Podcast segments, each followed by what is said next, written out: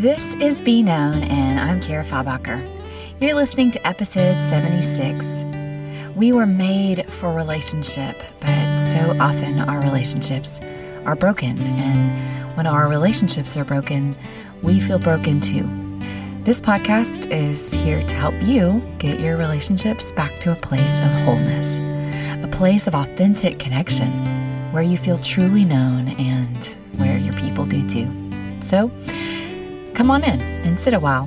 Let's exchange fear for love and finally see what good relationships are made of. Recently, there's been a lot of talk around me about relationships that are ending or feel like they might end. People sitting across the counseling room from me in boxer conversations, across the work lunch table, over a cup of coffee with a friend. Fears of what to do, uncertainty about the future, frustrations about what's going on in the relationship, maybe even some hopelessness about moving forward. We've talked about the ending of friendships a couple of times on this podcast in episode fourteen, when to say goodbye, and in episode sixty-seven, where my friend Mary B. Seyfried wrote and recorded for us some helpful practices for when your friends leave. I think it would be really helpful to go back and listen to those in light of this conversation. But what I've been hearing lately is such distress and confusion on how to know when it's time to walk away from a relationship, or maybe from a group of relationships. This has also been the cause of much of my own distress over the years. When to stay and when to go. Relationships are so hard. We talk about and will continue talking about those layers and difficulties on this podcast. Relationships are so, so hard. Anytime we invest our heart and soul and time and energy into another person, there's risk involved. Risk that will get our hearts broken or be hurt or disappointed. Risk others will abandon us. Risk it won't work out. There's always risk because we're always human. We'll never be perfect on this side of heaven. Never. Relationships are risky, but sometimes they're worth the risk, because without them, we can't be whole. Remember, we were made for relationship. It's not good for us to be alone. We can't avoid relationships with people because the risks feel too great. I know there are many things I don't know about you and your story. I don't, I don't know who's hurt you and how. I don't know the betrayals or the lies or the manipulation. I don't know the emotional neglect or the abuse you've gone through. And you don't know what I've walked through either. I can't possibly know how hard it is for you to do relationships in your life unless I know you. But regardless of the lack of personal context, I still can say that relationships are worth the risk. Not all of them, but some are. And I'm not even one hundred percent sure, if I'm honest, I know which ones are fully worth it. Maybe, maybe the ones that are safe. But there's always this risk that the relationship will end at some point. And gosh, that's crazy scary. It doesn't bother us as much when shallow relationships end, like acquaintances, maybe some old work relationships, maybe some old school relationships, maybe some weird extended family relationships. But what can be very crushing is when the closer relationships end. It's a form of grief that's hard to describe. A grief that doesn't say goodbye because of death and its inevitability, though sometimes that kind of grief is completely unexpected and its own kind of hard. But this grief over the ending of a relationship is one that's a forced goodbye sometimes because of someone's choices. You or the other person chose to walk away, to pull away, to hurt, to leave. And that kind of grief can be paralyzing if you're the one who's been left. And it can also be really hard if you're the one who's leaving. But what if you're the one trying to decide whether to leave or to stay? These are some of the most difficult choices we'll ever have to make. How? How do we know when to walk away? I think it's important here to also note that there are some relationships that are easier to walk away from than others. For example, if you're married and struggling with this, especially if you have children, it may be a lot more complicated for you.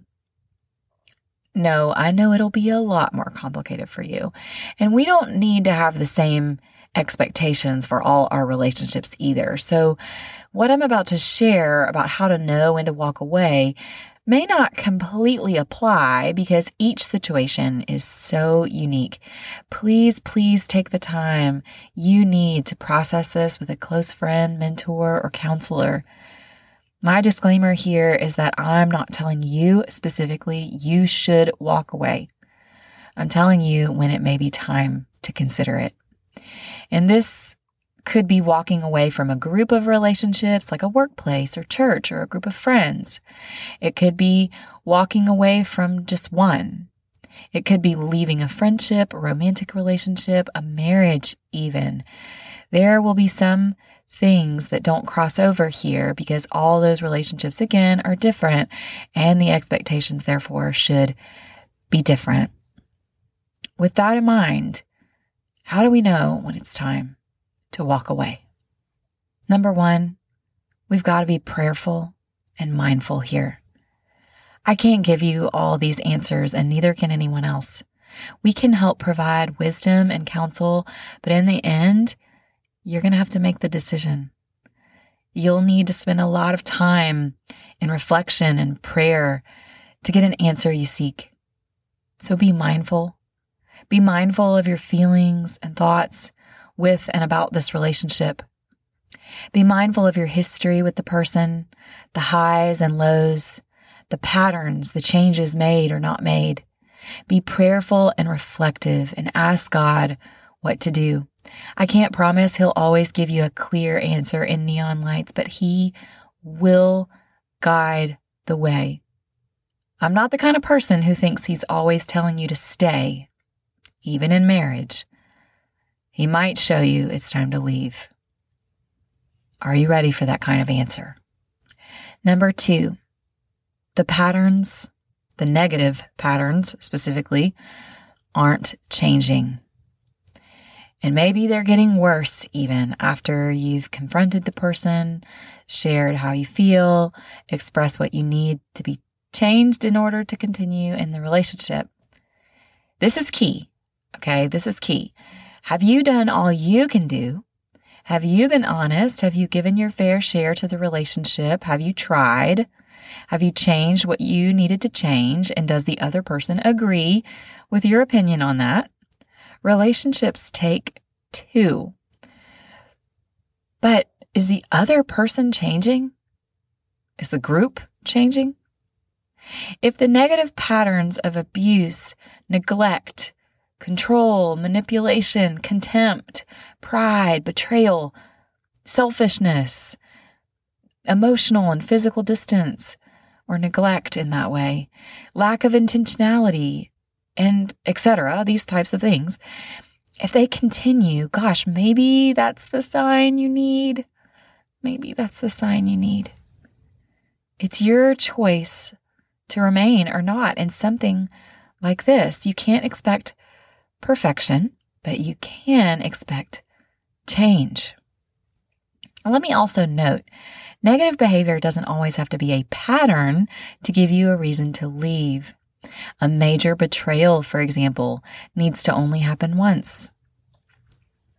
I mean, it's okay if, if you choose to leave the relationship if it only happens once.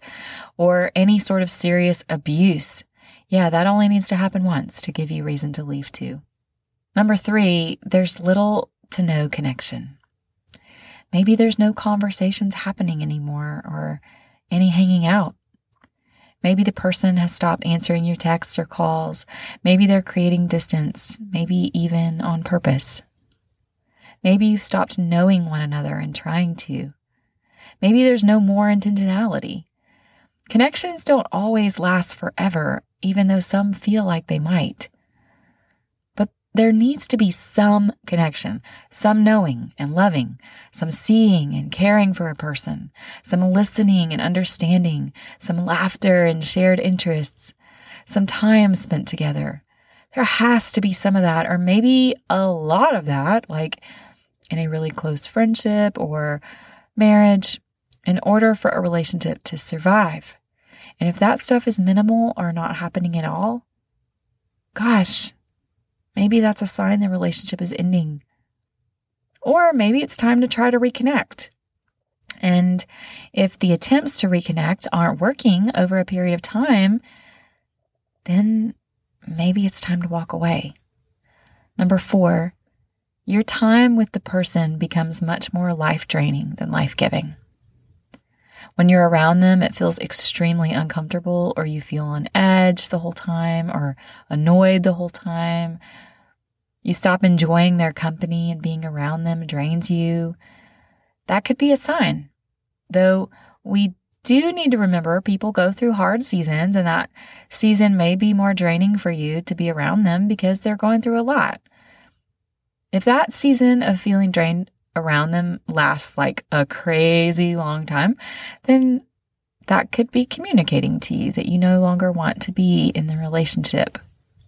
And five, finally, you can no longer be your full authentic self in their presence, either because they're judgmental, they don't seem to care, they've stopped wanting to know the real you, maybe they don't make space for the real you, even if that person is different than them. There could be a million reasons right here, and it could be helpful to go back and listen to episode fifty-nine, When Safe People No Longer Feel Safe, for more on this. But there's something about the relationship here that has made you pull away or pull inward, maybe as a form of protection, because you no longer feel you're free to be your full self. And that's definitely a problem that can't be ignored. Y'all, I can't tell you today what your walking away will look like, because I don't know your situation or if these things really are reason enough for you. Your walking away may be cutting off communication. It may be separating or filing for divorce. It may be telling the person or group that you're leaving. And maybe your window of tolerance is greater than others. Maybe you can take some of the stuff I mentioned like a champ. Or maybe that just means you're avoiding the problems. But if these things are present and present a lot, gosh, it may be time to walk away. I want you to know that I hear you. I hear how distressing this is, how complicated this is, how heartbreaking it is. I hear how hard it is. How some relationships have all this stuff going on that I just mentioned. They have this stuff in your life. They have these things present. And you may feel stuck because of a thousand reasons. Gosh, I do hear you.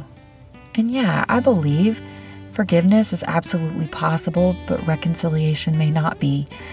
And just because you decide to leave doesn't mean you aren't choosing to forgive the person, or maybe yourself. But here is what I'm thankful for in this conversation that's so hard, and that I know I can sit here and use my words to tell you all these things, but if I sit here long enough and think about them myself, I'll be crying right along with you. In this hard conversation we're having here, I'm thankful we have a God who sees, who never leaves, who gently points us in the directions we need to go.